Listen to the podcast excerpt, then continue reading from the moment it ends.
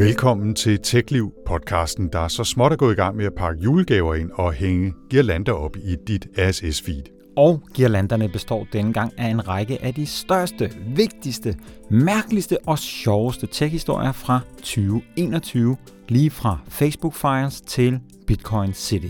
Ja, for det her det er nemlig den første af hele to særlige jule- og nytårsspecials, som vi laver her i TechLiv.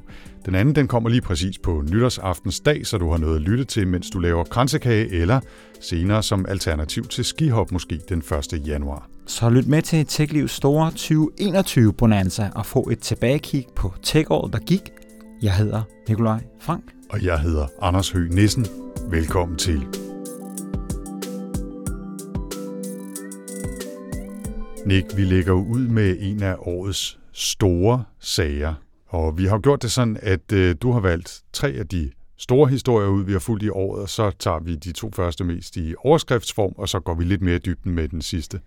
Vi kalder det 3-2-1. Ja, ja. Og, vi, og vi starter simpelthen bare lige på hårdt. Det gør vi, ja. ja. Og vi starter faktisk også lidt i kronologisk rækkefølge, fordi 2021 var jo nærmest kun lige blevet skudt ind, da en række, lad os kalde dem meget sure demonstranter, stormede kongressen i USA. Og de var som bekendt rasende over, at Donald Trump havde tabt præsidentvalget. Men grunden til, at det her er en tech-historie, det handler jo i den grad om, hvordan sociale medier blev brugt til at sprede den klokkeklare misinformation om Trumps såkaldte sejr. Det var den her kampagne, der gik under navnet Stop the Steal, og det var virkelig med til at opildne folk. Og der var jo særligt en person, nemlig Trump selv, der kom i søgelyset for at bruge sine sociale mediekanaler til at sprede den her misinformation. Men også jo til nærmest at anspore de vrede demonstranter til at fortsætte deres march mod og ind i kongresbygningen. En af de ting, som var i søgelyset, det var en Trump-video, hvor han netop opildner demonstranterne til at ligesom fortsætte deres march her. Og den blev både fjernet fra Facebook og YouTube, og Facebook og Twitter, de gav ham meget hurtigt derefter sådan en kortvarig karantæner i 12 og 24 timer. Der gik ikke ret lang tid, så blev Trump udelukket for livstid på Twitter, mens at Facebook lukkede hans konto på ubestemt tid. Og den her udelukkelse fra Facebook, den endte jo som bekendt hos Facebooks Oversight Board, det her tilsynsråd, og de vurderede, at man altså ikke kan udelukke folk på ubestemt tid. Mm. Så de smed den tilbage i hovedet på Facebook og siger, I må finde på noget, der er mere konkret end det. Og Facebook de tænkte sig godt om og valgte at udelukke Trump i to år. Og efter de her to år, der skal sagen så revurderes, så det er altså stadigvæk muligt, at karantænen bliver forlænget, eller endda bliver gjort permanent. Men sagen var jo altså på mange måder sådan kulmination på de problemer, som sociale medier de fører med sig. Ja, og dem var der mange af også i år, og øh, selvom Trump så endte som en præsident uden platform, så gav du også mere generelt de sociale medier en stor del af skylden for, at der overhovedet var den her øh, storm på kongressen. Ja, jeg har lavet en titel, øh, jeg har lige kigget tilbage jo ikke på alt mm. det, vi har publiceret mm. i år. Den 7. januar, der havde jeg lavet den øh, overskrift, der hed Trump og de sociale mediers antidemokratiske hovedværk. Og der skrev jeg blandt andet, de scener, vi så i går, er i høj grad Facebook, YouTube og Twitters værk. Særligt de tre har lagt platform til Trumps mesterværk, mobiliseringen af millioner af vrede amerikanere og udbredelsen af konspirationsteorier, misinformation og usandheder om stort set hvad som helst, og de seneste par måneder i særdeleshed udbredelsen af ideen om, at valgresultatet er snyd, fup og fedus.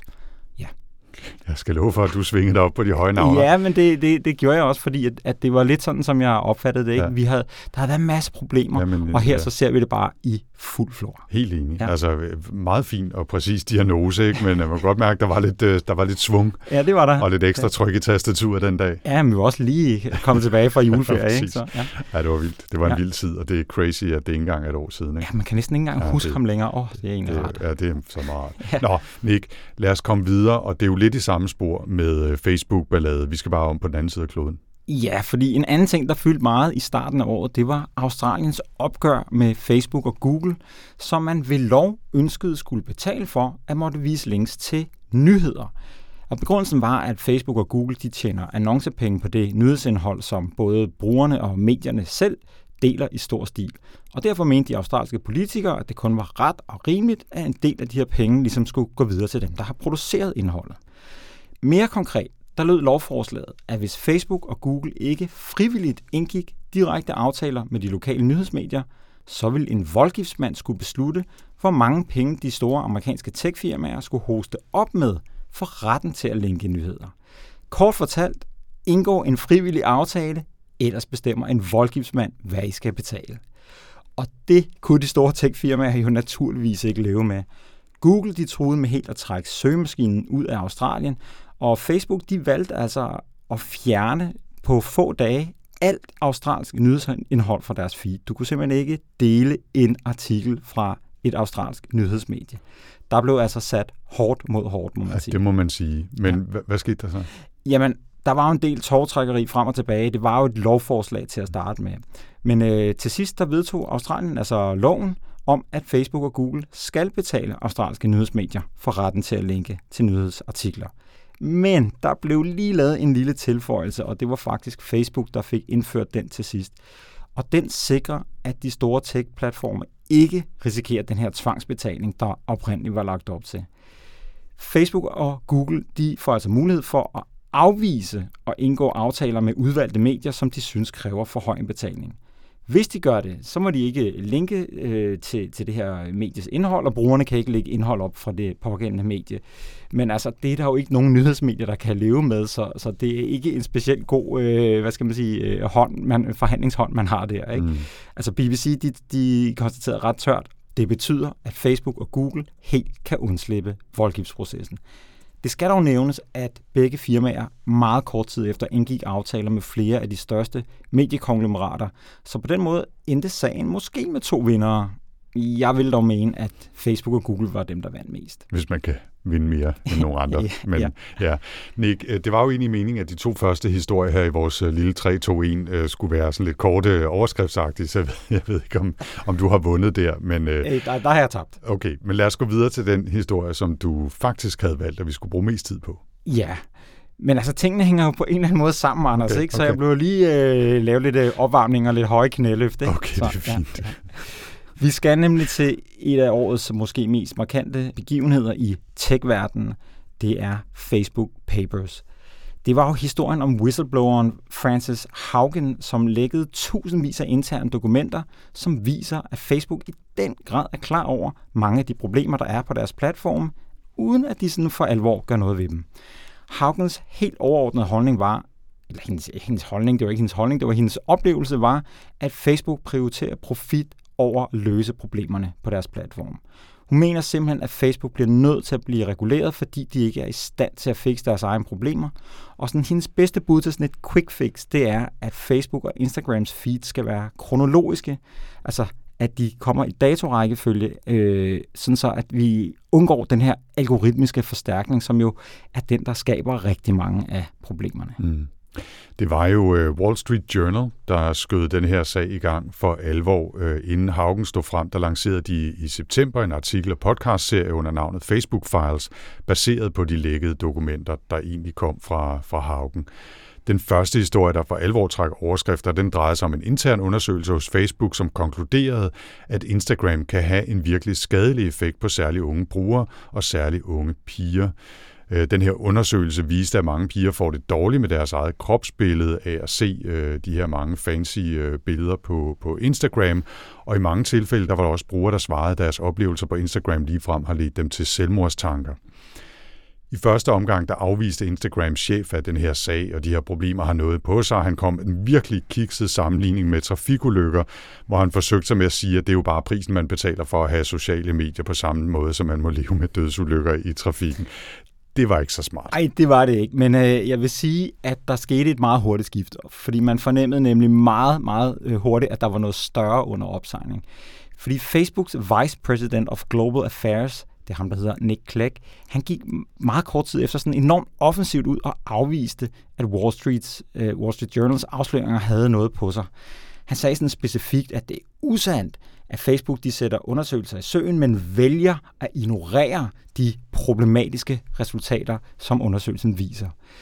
Men altså, det hjalp ikke så meget. Der var flere og flere politikere, der begyndte at reagere meget kraftigt, og de var i særdeleshed ude med riven efter et nyt Instagram for børn under 13 år, som det sociale medie de planlagde at lancere. Fordi det kom jo lige i kølvandet på, at man hørte, at de som var lidt ældre teenager havde enormt store problemer der. Den lancering fik de hurtigt sat på pause, og øh, Nick Clegg han øh, kom ud en gang til og sagde, at øh, ah, jamen, nu vil de til at offentliggøre de, de her præsentationer, som der havde været diskuteret særligt omkring den her Instagram-undersøgelse med de unge piger og deres selvskade problemer. Øhm, det gjorde de også, og det var sådan en, en, et, et slideshow, hvor der bare var skrevet mega lange kommentarer, altså af Facebooks presseafdeling ude i siden, som sådan siger, ja, men I kan ikke tage det, der står på de her slides for gode varer. Det, det der står, er noget andet end det, du læser. Ikke? En masse forklaringer, udenomsforklaringer. Øh, men så sker der for alvor noget, der drejer sagen et helt nyt sted hen. Frances Haugen, som har lækket dokumenterne til Wall Street Journal, hun deltager i tv-showet 60 Minutes og springer her ud som fuldblods whistleblower. Der var altså ikke nogen, der vidste, at dokumenterne kom fra hende inden det. Mm. I sin tid hos Facebook, der var hun sådan en product manager, sådan en relativt lav job, øh, og, og, og det er den position, at hun ligesom har indsamlet de her mere end, end 1000 dokumenter om Facebooks gøren og leden, og altså givet dem videre til myndighederne og til 17 medier, som i fællesskab har lavet de her Facebook papers, hvor de ligesom har oprullet en masse af de historier, de har kunne udlede derfra. Og øh, Haugen bliver altså verdenskendt fra den ene dag til den anden, og deltager i flere høringer i kongressen, og tager det altså på sig at blive bannerføreren mod sin tidligere arbejdsplads. Ja, og hun har også øh, sagt og fortalt meget, ikke, som er blevet genstand for, for nye undersøgelser og flere artikler, historier osv. Hun, under den der høring, hun var med i, der gentog Haugen, hvad hun allerede havde sagt i interviewet med 60 Minutes, at Facebook vælger profit højere end brugernes sikkerhed og samfundets sammenhængskraft, og hun siger også direkte, at deres platforme, altså Facebook og Instagram, skader børn. Og så ruller historierne øh, stille og roligt ud under navnet Facebook Papers, og der er flere ting, der er flere ting, der kommer frem, som også er ret bekymrende. Blandt andet der skriver Politico om, at der har været kæmpe problemer i flere arabiske lande. I 2020 var det ifølge Facebooks egne interne undersøgelse kun 6% 6% af alt hadefuldt indhold, der blev fjernet på Instagram af deres moderatorer. Og i Afghanistan, hvor Facebook kun har ganske få lokale moderatorer, der er tallet helt nede på 1 procent. Det er altså ikke meget. Det, det, er en, det er en fuldstændig fri platform, hvor man kan sige og gøre, som man har lyst til. Fuldstændig, ja. som man har lyst til. Yes. Og i Mellemøsten, der fik reklamer, som simpelthen angreb kvinder og LGBTQ-communities ofte bare frit spil, også uden øh, moderatorernes indgreb, og blev sjældent anmeldt og derfor ikke taget ned. Og det er jo bare et lille udpluk af de mange enorme problemer, som øh, så også har vist sig særligt at have stor slagside i en række ikke-vestlige lande. Ja, og her for nylig er der så sket et par nye sådan, småting. Øh, Instagram har meldt ud, at de fra starten af næste år vil tilbyde brugerne at vælge et kronologisk feed, altså præcis hvor algoritmernes udvælgelse af indhold bliver sat ud af spil. Og så er Facebook i øvrigt blevet sagsøgt for 1000 milliarder kroner af en, øh, sådan en række flygtninge fra Myanmar, der mener, at det sociale medie har ladet trusler og opfordringer til mor sprede sig sådan nærmest frit, hvilket har været medvirkende til det folkemord, der foregik i Myanmar i 2017. Så når Facebook Papers skal have en særlig mention her i vores årskavalkade, så er det jo fordi, at de mange læg understreger, at det på mange måder er en platform, der er ude af kontrol. Og vi kan jo trække en tråd tilbage, og det var derfor, det skulle tage lidt lang tid starten, Anders. Men tilbage til Trump og stormen på kongressen, og så kan vi gå videre derfra til udfordringer med, at der nærmest ikke er nogen, der modererer indholdet i asiatiske og arabiske lande, og så til problemer med børn og unge, der får selvmordstanker af at bruge Instagram. Og som professor Scott Galloway sagde til CNN for nylig, så vil han hellere give sine teenager Jack Daniels og pot, end han vil give dem en Instagram-konto. nu er han også en lidt øh, særlig type, ikke? Men, men, men det siger et eller andet om det. Ikke? Og jeg tror faktisk også, at det var ham, der sagde i det samme interview, at han tror, at vi vil se tilbage på den her tid om nogle år, og være ret uforstående over for, hvorfor vi bare har lavet vores børn sådan færdes mere eller mindre frit på de her type sociale medier. Ja, det er en øh, problematik, vi har kendt til længe, men den er godt nok også brudt ud i åben ild her i 2021. Og i mellemtiden så venter vi så stadigvæk på, hvordan politikerne har tænkt sig at regulere den her suppedags. Hvis den kan reguleres.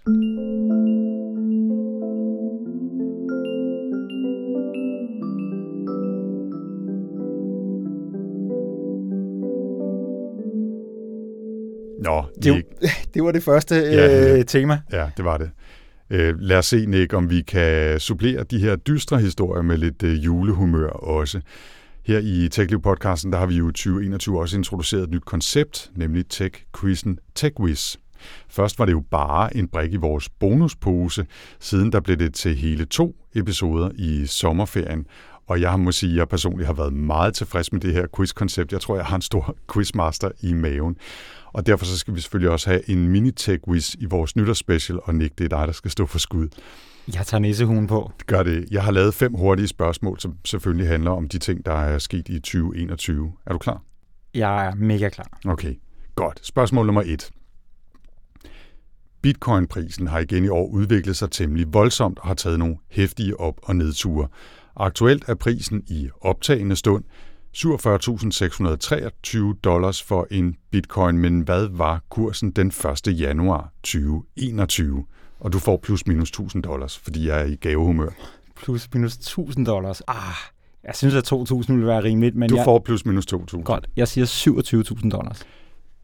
Du skulle have sagt 3.000 dollars, fordi den er 29.374. Jamen, vi runder lidt op, ikke? Vi runder lidt. Ja, du hvad? Jeg hedder ikke Nissen til efternavn for, for, hvad hedder det, for sjov skyld, så du får øh, det som en gave. Nå, her er en til højre benet.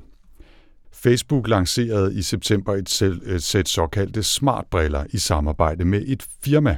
Hvilket firma var det, og hvad hed brillerne? Firmaet var det, som vi kalder Ray-Ban. Der er et eller andet italiensk ja. moderselskab Ja. bag det, men Ray-Ban. Og øh, jeg tror, at brillerne hed Ray-Ban Stories. Det er rigtigt. Sådan. Sådan. Yes. Godt.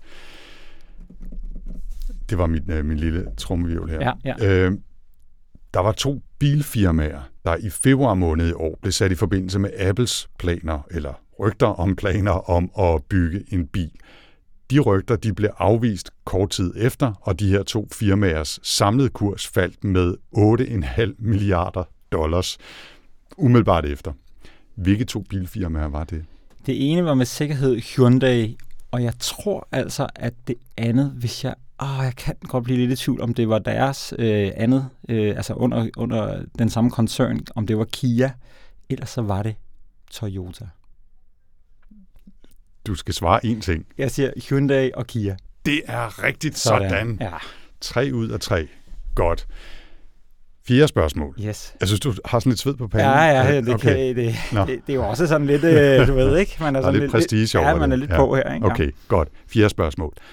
Jack Dorsey forlod for ganske nylig posten som direktør for Twitter for at hellige sig sin anden direktørpost over i Square. Hvad hedder Twitters nye CEO? Det spørger du ikke om lige efter, jeg har stået og grinet af, at jeg nærmest ikke kunne udtale hans navn. Jo, det er lige præcis derfor, jeg Altså, spørger om det. Jeg kan sige, at hans, de, de første tre bogstaver i hans fornavn er P-R-A. Er det korrekt? Øh, P-A-R. Ja, det var det, jeg siger. Ja, P-A-R. ja. Jeg kan simpelthen ikke huske, hvad han hedder. Okay. Skal jeg sige det? Ja, det skal du. Han hedder Parag Agrawal. Ja, lige præcis. Og det er svært at sige. Agrawal. Ja, det er meget svært at sige. Okay, Ja. den får du altså ikke. Nej, ved du hvad, jeg, jeg håber virkelig, at jeg kan huske det næste gang. Alright. Femte spørgsmål. I øh, januar-februar 2021, der var der en hel masse ballade om såkaldte aktivistinvesteringer, hvor især Reddit blev brugt til at koordinere spekulation i det, man mente var undervurderede aktier. Nogle blev hurtigt monsterrige på det her, der var andre, der mistede en masse penge. Hvilke firma var genstand for den absolut største opmærksomhed i jagten på en hurtig gevinst for de her amatørspekulanter? Altså, jeg er ret overbevist om, at det hedder GameStop. Det er også rigtigt. Du Yes. behøver ikke engang sige det på den måde. Du skal bare sige sådan. Hvad ja, hedder det? Ja. Bonusen her. Ja. øh, nu får du mulighed for at hive et ekstra point hjem. Hvad hed den investeringsapp, der fik ørerne i maskinen på grund af problemer med at effektuere mange af de her handler fra, øh, fra nye brugere? Robin Hood. Sådan. Yes. Du har klaret det så godt, at du får et bonusspørgsmål. Hold da op, Der ja. skal altid være et Okay, bonusspørgsmål. yes. Du skrev i juni måned om øh, udfordringerne for maskinoversættelse, typisk fra engelsk til dansk, øh, som trods min udvikling stadigvæk har nogle problemer, må man sige. Ja. Du beskrev et eksempel, som begynder. Du lyder som en prik, prik, prik. Hvad var det sidste ord i den fejloversatte sætning? Åh, oh, det ved jeg godt, men jeg skal lige grave det frem fra det bagerste sted her, lige om i baghovedet. Du lyder som en nødetaske. Ja, Sådan der. Uha. det var flot. Det var meget flot. Overbevisende og flot. Og dygtigt. Øh, Og det var jo altså en nutcase, der var oversat. hvis man skulle have været i tvivl om det. Og således uh, sluttede årets sidste udgave af TechWiz med, jeg kan ikke huske, hvad det var, men lad os bare sige fem flotte point til Ja, Nick. noget deromkring. Ja. Tusind tak for nogle gode spørgsmål.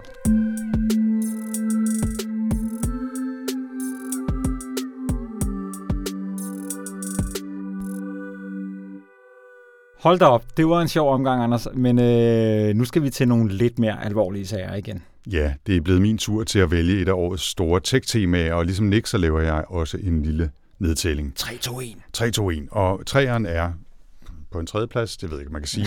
Den første historie. Ja. Det er Rusland, som i 2021 jo virkelig har skruet op for presset på især de amerikanske tech-giganter. Vi har tidligere fortalt om en russisk lov, som skal fremme, fremme brugen af russiske apps og tjenester på de mobile platforme, som trådte i kraft øh, 1. april i år. Og både Apple og Google har også tidligere fjernet apps fra den russiske opposition efter pres fra styret, for, fordi de simpelthen sagde, at de får ikke lov til at være der, og hvis I beholder dem, så får I ballade. Ikke?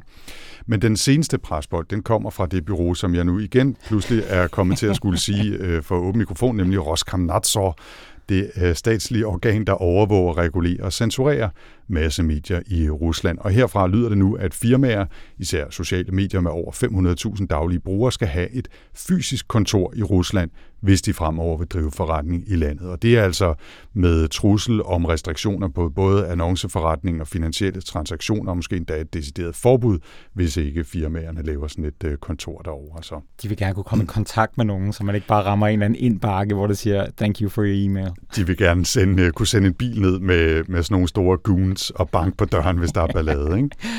Lidt længere østpå, og det er så min historie nummer to, øh, der har Kinas regering jo også øh, virkelig raslet med sablen over for de udenlandske tech-giganter, med deres restriktioner i år er næsten gået hårdere ud over de kinesiske virksomheder, som myndighederne nok har følt har haft lidt for meget indflydelse i landet.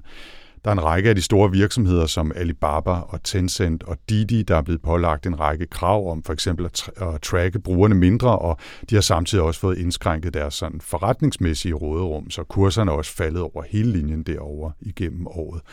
Og myndighederne er så også øh, gået til stålet, når det gælder borgernes brug af teknologi og tjenester generelt. For eksempel har der været flere opstramninger af skærmtid for borgerne, og nu må man for eksempel højst spille videospil tre timer om ugen, hvis man er under 18 år, og ikke nok med det. De unge må kun spille mellem kl. 20 og 21 om aftenen, fredag, lørdag, søndag og på helligdag. Det er nogle særlige lov, nogle af de der, men altså jeg vil sige, der er ingen tvivl om, når vi snakker Kina, at de kører simpelthen, altså meget af det er jo en liten kopi, øh, kopi af GDPR og nogle andre europæiske regler, så er det måske fortolket på en kinesisk måde, men det er, handler simpelthen om at, at tæmme de her firmaer på den samme måde. Så. Helt sikkert. Jeg vil lige sige, at jeg er meget imponeret over, hvor hurtigt du fik overstået det her, i forhold til, øh, hvor, hvor mange knæløft jeg havde brug for. Men hvad har du så valgt som det store tema? Ja, den historie eller række af historier, som jeg har valgt som mit fokus i den her øh, første nytårsepisode. Lad os se, om jeg kan komme lige så hurtigt igennem dem. Det tror jeg nu ikke. Men det er alt balladen om især Apples og Googles app-butikker og de retssager, som stadig kører på den front. Og helt grundlæggende så handler det jo om, hvor meget kontrol Google og Apple må have med deres appbutikker, om man skal kunne købe apps andre steder, hvilke apps der må ligge i butikkerne, om appudviklerne må tage betaling via andre mekanismer end de her firmaers egne, og hvor stort et gebyr de her appbutikker så må tage. Og i virkeligheden er det jo faktisk en historie, der kommer helt tilbage fra året før 2020, og den har jo faktisk boblet, kan man sige, mere eller mindre, siden man overhovedet fandt på at lave app-butikker til smartphones, men er virkelig kogt op de sidste par år. Jeg sad faktisk lige og kiggede tilbage på TechLiv-podcastens forgænger, Super Digital, hvor vi jo også lavede en nytårsspecial for et år siden i december 2020, og der var retssagerne om især Apples App Store også i fokus. Ja, altså i det 2020 tilbage kig, der handlede det jo særligt om lanceringen af tech-verdens nye e-mail-darling. Det var den app, der hed Hey, og øh, de blev jo meget hurtigt fanget i, øh, i, i Apples App Stores betalingsregler og, og, og skabte en masse ballade der. Mm. Og den var der nogen, der greb. Det var nemlig Epic, der jo meget kort tid efter lagde sag an mod Apple, fordi at de var utilfredse med at skulle levere 30% af deres indtægter på Apples platform tilbage til Apple. Og senere på året, der forsøgte Apple jo trods alt at, øh, at, at komme udviklerne lidt i møde ved at, at nedsætte det der gebyr på 30% til 15%, men kun for de firmaer, der tjener under 1 million dollars om året. Og dem hører Epic i hvert fald ikke ind under. Nej, det gjorde de ikke, og det gør de ikke, og derfor trak de heller ikke deres klager og sagsanlæg tilbage, så retssagerne kogte videre i 2021, og der kom også en række nye sager til. Så lad os lige tage et par nedslag. I slutningen af april der meddelte Margrethe Vestager officielt, at Apple efter EU-kommissionens mening har overtrådt EU's konkurrenceregler. Den selv samme dag, det var måske ikke helt tilfældigt, der startede retssagen også mellem Epic Games og Apple over i Kalifornien. Udgangspunktet for begge de her sager, både i USA og EU, er jo i virkeligheden hvis man skal skære det helt ind til benet, om det er ret og rimeligt, at Apple tager 60 procent af hver eneste ah, 60 procent? Hvad sagde tager, ja. 30 procent selvfølgelig af hver eneste salg, øh, abonnement og in-app-køb. Du kunne godt blive salgschef hos Apple. det er ikke rimeligt, vi tager 60, så derfor tager vi kun 30. Den er solgt, det er i orden. Nej, 30 procent selvfølgelig, ikke? Ja. Og Google, de havde faktisk også ørerne i maskinen i året, der er ved at rende ud nu. Og de kom især i modvind i Sydkorea, hvor der trådte en ny anti-Google-lov i kraft. Det er den altså blevet døbt sådan lokalt. Mm. Og den øh, handler faktisk meget om det samme. Den forbyder Google og Apple at være de eneste betalingsudbydere i deres app-butikker. Og det blev altså, Sydkorea blev det første sted i verden, hvor der er blevet indført et regulært forbud mod den her App Store-praksis, som de her to alt dominerende firmaer har kørt i mere end 10 år. Og samtidig der fik Google så også lige en bøde på 1,1 milliarder kroner af de sydkoreanske myndigheder, bare til lige at gøre alvoren klar. Det drejer sig i særdeleshed om, at Google i deres kontrakter med de syd- sydkoreanske smartphone-producenter har forbudt firmaerne at benytte alternative versioner af Android. Og det er et misbrug af Googles dominerende markedsposition, lyder det, fra de sydkoreanske konkurrencemyndigheder. Mm. Ja. Nu har vi talt, øh, fortalt en del om den her sag mellem Epic og Apple, og i september der faldt der faktisk dom i den sag. Det lykkedes endelig øh, at komme frem til, ja, det til en afgørelse. Tid, det tog et års tid. Ikke? Det var dommer Yvonne Gonzalez Rogers, der offentliggjorde sin vurdering, og den betyder, at Apple senest den 9.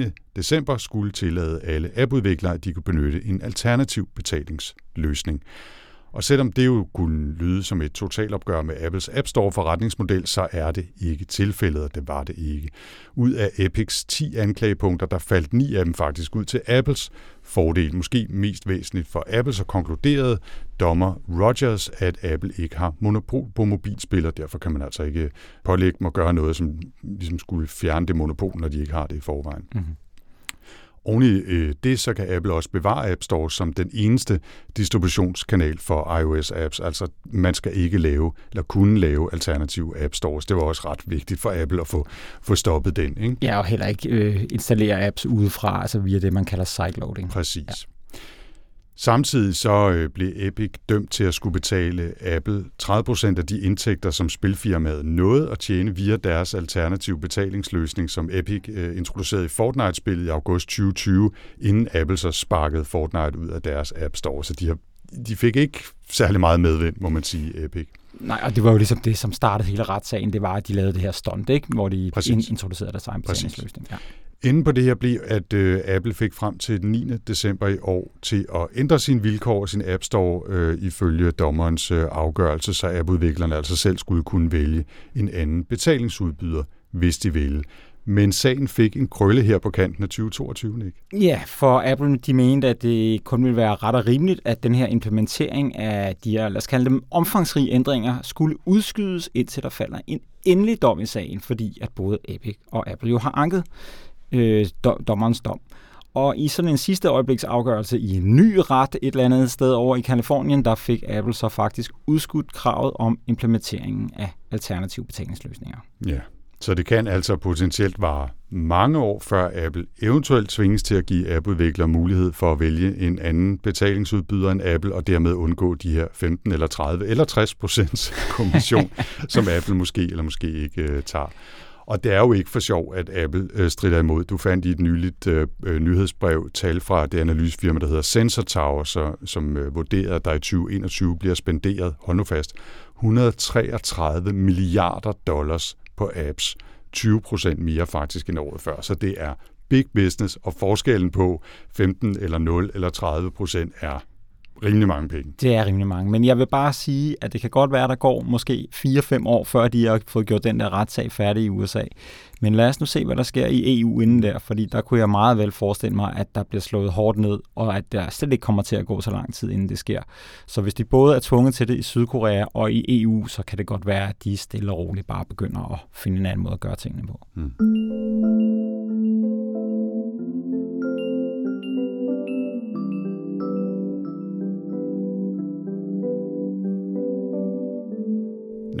Nick, øh, der er jo tradition for, at man ved den her tid kårer årets det ene og det andet i en hel masse forskellige kategorier, og det skal vi selvfølgelig også gøre her i TechLiv. Så her kommer først turen til årets facepalm. Altså de der situationer, hvor man bare tager sig opgivende til hovedet og tænker, hvad fanden har de gang i? Ja, og som altid i Techland har der været rigeligt at vælge mellem på den front. Jeg har faktisk, vil jeg sige, Anders samlet øh, en hel del i et dokument. Jeg var virkelig overrasket over, hvor mange der var. Men Aha. Nu nævner jeg altså bare et par af de nominerede fra den her lange liste. Og øh, den første, det er Volkswagen, der jo lige op til den 1. april forsøgte at overbevise os om, at de nu officielt i USA ville skifte navn til Volkswagen, fordi at de ligesom ville fokusere på at lave elbiler. Det helt særlige ved den historie var, at alle jo troede, det var en aprilsnar, men Volkswagens PR-chef i USA, han forsikrede flere medier, blandt andet The Verge, om, at den er så god nok, og så er det jo bare ikke rigtig sjovt længere, vel, når man siger, at det er en april snart, det der, ikke? Nej, det er det ikke. Og så skriver man historien, og så, ha, det var en april snart, ikke? Ja. Så man kunne også have valgt en anden historie. For mm. eksempel mm. den sønderjyske kryptovaluta Bitmoin, som jeg personligt er rigtig glad for. Jeg ejer ikke nogen af dem. jeg skulle lige spørge. Ja, ja, okay. ja. Vi kunne også have taget i den mere alvorlige afdeling i historien om firmaet Basecamp, der pludselig besluttede sig for, at de ansatte ikke må tale om politik, køn, lighed, rettigheder eller andre ømtålige emner i arbejdstiden. Og de havnede altså i en større shitstorm, som hurtigt betød, at en tredjedel af det lille firmas ansatte sagde op. Det er heller ikke meget, man har hørt til Basecamp-siden. Nej. Men årets facepalm her i TechLiv-podcasten, det er Bitcoin City. Bitcoin City. Man får næsten lyst til at høre sådan en rigtig, øh, hvad hedder det, 90'er øh, heavy guitar øh, riff, ikke? Ja, det er Guns N' Roses, Take Me Down to the Bitcoin City, eller hvad? They built the Bitcoin City on rock and roll. Nå, øh, der har jo været i år virkelig meget snak om kryptovalutaer, blockchain og NFT og Web3 og alt muligt andet, men en af de mest interessante og mærkelige historier, det har dog været det lille land El Salvadors totale omfavnelse af alting Bitcoin, der blev officiel valuta i landet og fik en officiel app og meget, meget mere. Og kirsebæret på toppen af den her isvaffel, det var annonceringen af præsident Nayib Bukeles plan om at anlægge en helt ny by med navnet altså Bitcoin City. Den skal være rund selvfølgelig for at signalere, at det er en mønt. Der skal være en stor øh, statue af bitcoin-symbolet på den centrale plads. Nej, det er ikke, det er, ikke, det er faktisk pladsen, Nå, der skal pladsen, udformes det, det er rigtigt, som, som øh, ja. bitcoin-ikonet. det er endnu vildere. Ikke? Og, så, og så skal den selvfølgelig bygges for penge, som, øh, som ifølge præsidentens plan skal rejses via en ny bitcoin-obligation et eller andet. Ikke? Mm-hmm. Han vil rejse en milliard dollars, som både skal bruges til at købe bitcoin for, så man kan spekulere øh, i dem og blive endnu rigere, og så, øh, så skal der jo altså også bygges en bitcoin mining infrastruktur øh, med jordvarme, så man ikke får alle de klimaproblemer og CO2-ballader, som man ellers gør, når man miner bitcoin. Fra den nærliggende vulkan, ikke? Det er klart. Ja. Altså, det, er jo, det, er, det bliver næsten ikke mere bondskurk, det her, det gør det virkelig ikke. Hvis man investerer i de her bitcoin-aktier, så får man selvfølgelig også del i overskuddet, og øh, han håber, han regner med, han forventer nærmest, at kursen vil stige til over 1 million dollar for en bitcoin i løbet af de næste fem år. Vi får se, og vi får øh, også i særdeleshed se, om Bitcoin City nogensinde bliver til noget. Ja, men jeg synes, at øh, kåringen var helt på sin plads.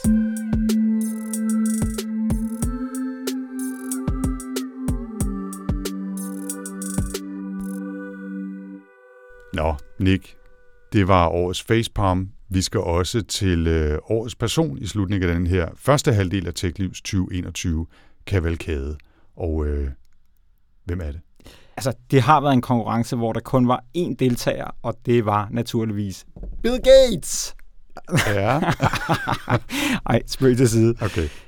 Årets person kan jo ikke være andre end, og jeg synes bare, vi dropper tromvivlen okay. og bare går lige til det, Elon Musk han har jo simpelthen trukket vanvittigt mange overskrifter i år, og det har han også hos TechLiv. Jeg har siddet og gennemgået øh, vores nyhedsbrev for hele året, og hans navn er nævnt ret mange gange. Mm. Og det er der jo flere grunde til. Den ene er, at han i 2021 er blevet verdens rigeste mand, og det hænger jo så igen sammen med, at Tesla-aktien er steget ganske kraftigt, hvilket igen blandt andet hænger sammen med, at omstillingen til elbiler tager vanvittigt meget fart, og at Tesla stadigvæk er ret meget i teten her.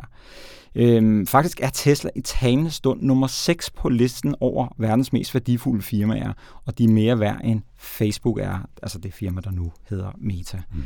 Men øh, Musk har jo ud over Tesla også rumfirmaet SpaceX, han har hjernecomputerfirmaet Neuralink, og så internetsatellitfirmaet Starlink. Han er altså bare i en klasse helt for sig selv, når det drejer sig om at udvikle fremtidens sådan, vildeste teknologier. Det er ikke sikkert, at det alt sammen øh, bliver til noget, men altså SpaceX går rimelig godt, Tesla går rimelig godt, Starlink ser rimelig imponerende ud. Det der Neuralink, ja, det ved vi ikke. Det... Og så var der også noget med en, øh, en såkaldt Android-robot, som var en mand i spandex, der hoppede omkring på en scene. Og sådan, Jamen, den, ja. den kommer først i en prototyp til næste år. ja, det er fint. Men, men der er også en anden grund til, at Elon Musk skiller sig virkelig markant ud fra de fleste andre tech-ledere, og det er jo, at han øh, nærmest som fritidsjob er influencer på Twitter. Ikke? For i modsætning til alle andre ledere fra de store øh, firmaer, så er han virkelig øh, engageret og deltager livligt i diskussionen især altså på Twitter. Men han kan jo altså som en ægte influencer virkelig være med til at gøre en, en stor forskel. Øh, han har været i stand til at tale Tesla op, altså det er jo ret vid udstrækning, øh, hans øh, aktiviteter på, på Twitter, som har været med til at få kursen så højt op. Øh, jo ikke mindst også, fordi han har været øh, meget hurtig med at gå ud og love, at de snart bliver selvkørende, og selv når han så ikke rigtig har kunne holde det, så har han lovet noget mere, så er folk blevet begejstret igen og så videre. Ikke? Og der er det er jo, smart, det er altså virkelig smart. Ikke? Det, det, jeg tror ikke, det er alle, der vil kunne gøre det, men han har på en eller anden måde den der influencer pondus, som ja, bare gør, at folk øh, lytter til ham. Ikke? Ja. Og han har jo også i 2021 øh, påvirket kursen på kryptovalutaer, både øh, bitcoin og dogecoin. Uh, han skrev, uh, fordi Doge også nogle gange udtales som Doggy, uh, så skrev han uh, Doggy gør af månen, og så skød uh, kryptovalutaen her små 400 procent i vejret. 400 procent, fordi at manden han øh, skriver, skriver fem tweet. år, ikke? Det er helt, det er ja. helt sindssygt. Ja. Fire år er det ovenkøbet. Ja. Øhm, han fik også, øh, jeg kan ikke huske, var det 10 millioner ekstra brugere til den her besked-app, der hedder Signal. Og, øh, og så øh, snakker vi jo meget i starten af året om Clubhouse, det her sådan lydmedie, hvor man kunne gå ind og være deltage i sådan fælles samtaler, øh, slags live optagelser, debatpaneler. Og de fik jo, hvad var det, 9 millioner nye brugere på meget, meget kort tid efter, han havde tweetet om det, så der sagde. Ja, han var gæste, gæsteop, ja, det, han rigtigt, gæsteoptræden, ja, ja, men, altså, men lige præcis, og jeg kan ikke huske, hvor mange millioner der var, men det er det der med, når han rører ved noget, så altså, han, han, han siger hop, og så siger folk bare, hvor højt. Ikke? Ja, lige altså, præcis. Ja. Det, er, det er ret vildt. Ja. ja. Men uh, Anders, alt er jo bestemt heller ikke positivt ved Elon Musk. For eksempel, og det var du også inde på, så lover han ofte langt mere, end han kan holde. Ikke? Og, og, og, og så er der også noget ret kikset i det der med at ville redde verden fra klimakrisen ved at, at omstille bilparken til elbiler, og så samtidig gå all in på bitcoin og sige, at nu vil vi, vi har købt bitcoin, og vi vil sælge vores biler for bitcoin og sådan noget. Der er et eller andet, der støjer lidt, og så må han også alligevel trække tilbage og sige, nej, vi vil ikke sælge alligevel for bitcoin, fordi at vi skal først have bitcoin til at blive mere grønne og klimavenlige. Ja. Så det er sådan lidt all over the place. Ja, og, og jeg må sige, at altså, jeg synes ikke, han virker som et et godt menneske. Altså nu er det lidt svært at sige på afstand herfra, men jeg tror også, at jeg læser på biografier og en masse historier om manden, ikke? Og jeg, jeg, han virker simpelthen som en, der, der har nogle problemer. Der er ikke nogen tvivl om, at han får sat ting i søen, og han er virkelig altså a force of nature, som man siger. Ikke? Altså han kan drive øh, ting frem og gøre det til virkelighed nærmest bare fra, ud fra en idé, ikke? fordi han har så meget energi. Men jeg tror, han er crazy ubehagelig at være i nærheden af. Og så, og så synes jeg også bare, at det er jo... Altså, jeg tror ikke, den mand har opdaget, hvor stor indflydelse og hvor meget ansvar han derfor også har. Altså, han, han udviser ingen fornemmelse for, at han har et ansvar for, hvad der sker ude i virkeligheden, når han siger noget på Twitter. Altså, det er jo helt vildt, ikke? Altså, det er jo vildt, at han stadigvæk får lov til at gøre det, at der ikke er nogen, der har beslaglagt hans telefon og hans Twitter-konto endnu, ikke? Men altså, ja. han, han, han har jo faktisk øh, fået et, et, et forbud på et tidspunkt, da han kom til at påvirke Teslas aktiekurs, da han sagde, at han ville tage firmaet privat, ikke? Ja, ja. Og han havde nogle investorer til det og sådan noget. Men, men altså, ja, jeg vil sige, det er ret vildt, at man kan øh, få økonomier til at skyde op og ned på den måde der. Ikke? Altså, øh, blandt andet, da, da, han, da han sagde, at de ville tage imod bitcoin, der, der skød kursen op med 20% på døgn eller et eller andet. Ikke? Altså det er, det er virkelig mange penge, som, som, som, som han rutter med på, på andres vegne. Men altså han er også på en eller anden måde, øh, hvad skal man sige, symbolet på den øh, måde, som, som vores verden og vores internet har udviklet sig på. Netop det der med, at hvis du har den influencer-status, som han har, så kan du virkelig, virkelig, virkelig udnytte det vildt økonomisk også. Ja. Så. Så ja, jeg vil bare sige, Elon Musk er uden sammenligning årets personlige tech, uanset hvad man synes om ham. Ja, og så skal jeg måske lige sige, at øh, vi havde jo besluttet, at det skulle være Elon Musk allerede i sidste uge, og det var så åbenbart en beslutning, der var sevet til øh, Times Magazine. Jeg ved ikke hvordan. Det var ikke mig, der har sagt det. Ah, måske, tror måske jeg. var det mig. Ja, okay. Du, du ringede lige og kom til at sige det fra en hemmelig telefon et eller andet sted. Og de skyndte jo så, øh, så også så at, at udvælge ham til Person of the Year. Mhm. Så, Ja. øh, så, Det er bare TechLivs influencer-gen her, der slog igennem. ja.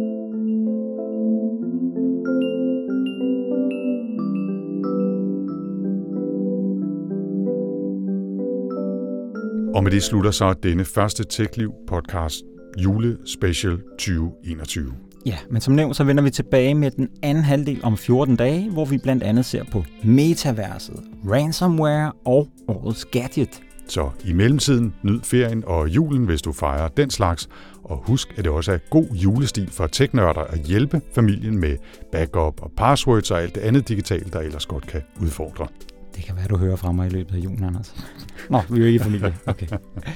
Jeg hedder Nikolaj Frank. Og jeg hedder Anders Høgh Julenissen. Vi høres ved. Tak for denne gang, og glædelig jul.